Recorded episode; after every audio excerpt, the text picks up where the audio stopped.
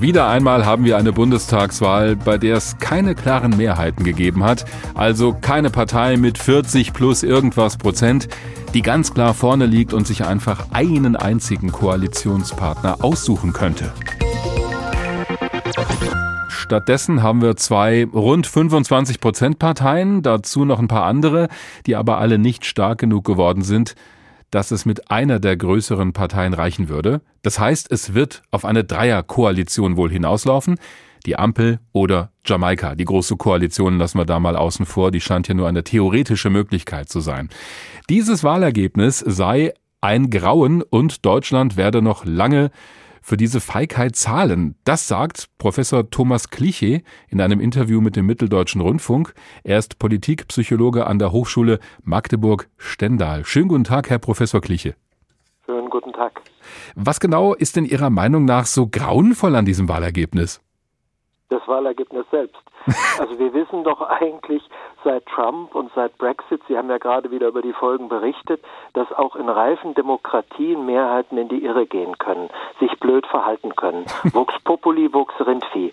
Ähm, Vox Rindvieh, oh, das kannte ich noch nicht. Vox Populi, Vox Rindvieh. Hm. Ähm, was, was wir vor uns haben, sind fünf bis zehn, vielleicht zwanzig Jahre tiefen Umbaus unserer Gesellschaft. Das pfeifen inzwischen die Spatzen von den Dächern.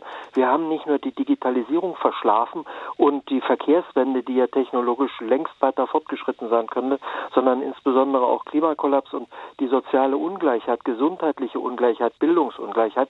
Niemand hat was in den letzten fünf bis zehn Jahren unternommen. Da sind riesige Baustellen. Auch die Rentenfrage, riesige Baustellen. Ja. Und äh, nun wird ein Wahlkampf geführt, in dem alle einen Wettlauf führen, möglichst harmlos zu wirken. Also möglichst nicht zu sagen, was sie wollen, wie sie das bewältigen wollen, mit wem sie das stemmen wollen, dass sie Veränderungen wollen, sondern so zu tun, als würde alles weitergehen. Das war die Grundstimmung.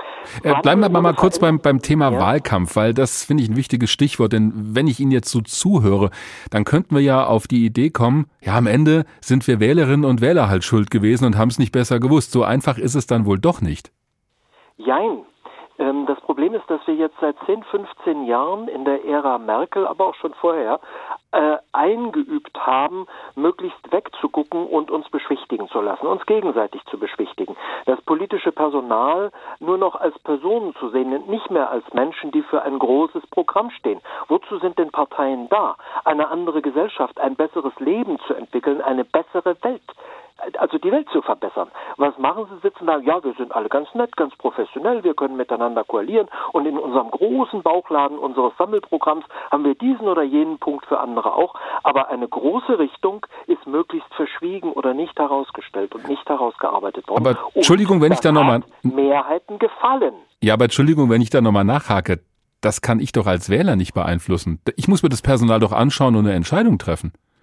Das ist eine marktartige Betrachtung von Politik. Demokratie funktioniert so nicht, um das mal ganz deutlich zu sagen. Mhm. Demokratie ist eine Input-Produktion. Das heißt, Sie müssen erstmal was reinstecken.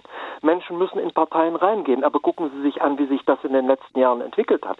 Die meisten Menschen glauben doch inzwischen, Demokratie ist, genau wie Sie sagen, ich mache irgendwo mein Kreuzchen, da wird schon ein gutes Angebot dabei sein und am Ende, wenn ich dann nur noch das kriege, was es in den großen Discountern gibt, weil die halt den Umsatz machen, dann ärgere ich mich, dass Emmas Laden an der Ecke äh, eingespart und weggespart worden ist durch mein eigenes Konsumverhalten. Und genau diese Tendenz haben wir in der Politik auch, dass Menschen sich nicht mehr engagieren, auch nicht langfristig, dass die vielen, die in der Zivilgesellschaft hart arbeiten, anderen ein besseres Leben und uns allen ein besseres Leben zu verschaffen, auch gar nicht mehr politisch unbedingt aktiv werden wollen hm. ähm, und die Parteien dann das produzieren, was in der Mitte am meisten nachgefragt wird und das war in diesem Wahlkampf mal wieder Fortsetzung Merkel, Beschwichtigung. Wobei wir ja Kopf in den Sand stecken. Wobei wir ja auch schon Zeiten erlebt haben, wo es in Wahlkämpfen sehr in Anführungszeichen schmutzig zuging. Äh, da wird ja immer gesagt, Moment mal, wir brauchen wieder eine neue politische Kultur, Respekt im Umgang miteinander. Aber wenn ich Sie richtig verstehe, wäre da vielleicht ein bisschen mehr Lagerwahlkampf notwendig gewesen. Hätte das was geändert? Es wäre mehr Ideen und Gedanken und Intelligenzwahlkampf nötig gewesen. Der Kern ist doch, wozu sind Parteien da? Sie sollen Entwürfe einer guten Zukunft zur Verfügung stellen, entwickeln, zur Verfügung stellen, Bündnisse dafür schaffen und das dann aber auch durchaus in Lagern organisieren. Und da gucken wir uns die, die Verteilung an. Fast Prozent genau haben wir auf der Linken, SPD, Grüne, Linke, genauso viele Stimmen wie auf der Rechten, CDU, CSU, AfD, FDP. Das heißt also, wir sind auch politisch durch diese äh, äh, Bereitschaft, uns da irgendwie am konventionellen lang zu hangeln, keineswegs in eine handlungsfähige äh, Situation gekommen, sondern die, die Grundstimmung ist Veränderung ohne Wandel. Ja, also soll da irgendwas passieren da oben, neue Regierung, und dann wird sich das schon irgendwie entwickeln. Hm. Nichts wird sich entwickeln. Jetzt überlege ich aber mal, wenn uns jemand zuhört, der oder die bei Fridays for Future auf die Straßen geht regelmäßig, da passiert ja was, da nehmen sich ja Leute oder fassen sich ein Herz und gehen raus auf die Straßen und sagen, Politik, das müsst ihr bitte tun. Das passiert ja schon in gewissen Bereichen. Ja, das passiert. Ich würde das auch unbedingt befürworten ähm, und fördern. Aber das passiert sehr wenig, sehr spät, generational begrenzt. Das heißt also Menschen, auch Wählerinnen und Wähler, sind hier nicht mehr durch langfristige, weitsichtige Einsicht Vernunft gesteuert, sondern durch kurzfristiges Vermeiden wollen. Sonst hätten diese Proteste von Fridays for Future, die ja wirklich nur abbilden, was die Wissenschaft seit zehn Jahren auf den Tisch legt, also keine neuen Einsichten, kein wahnsinniger Erkenntnisgewinn, sondern etwas, was man endlich tun muss. Sonst wären die doch viel mehr unterstützt worden. Die Analyse von Professor Thomas Kliche, Politikpsychologe an der Hochschule Magdeburg-Stendal. Wir haben gesprochen über das Wahlergebnis und warum es seiner Meinung nach nicht so ganz ideal ist.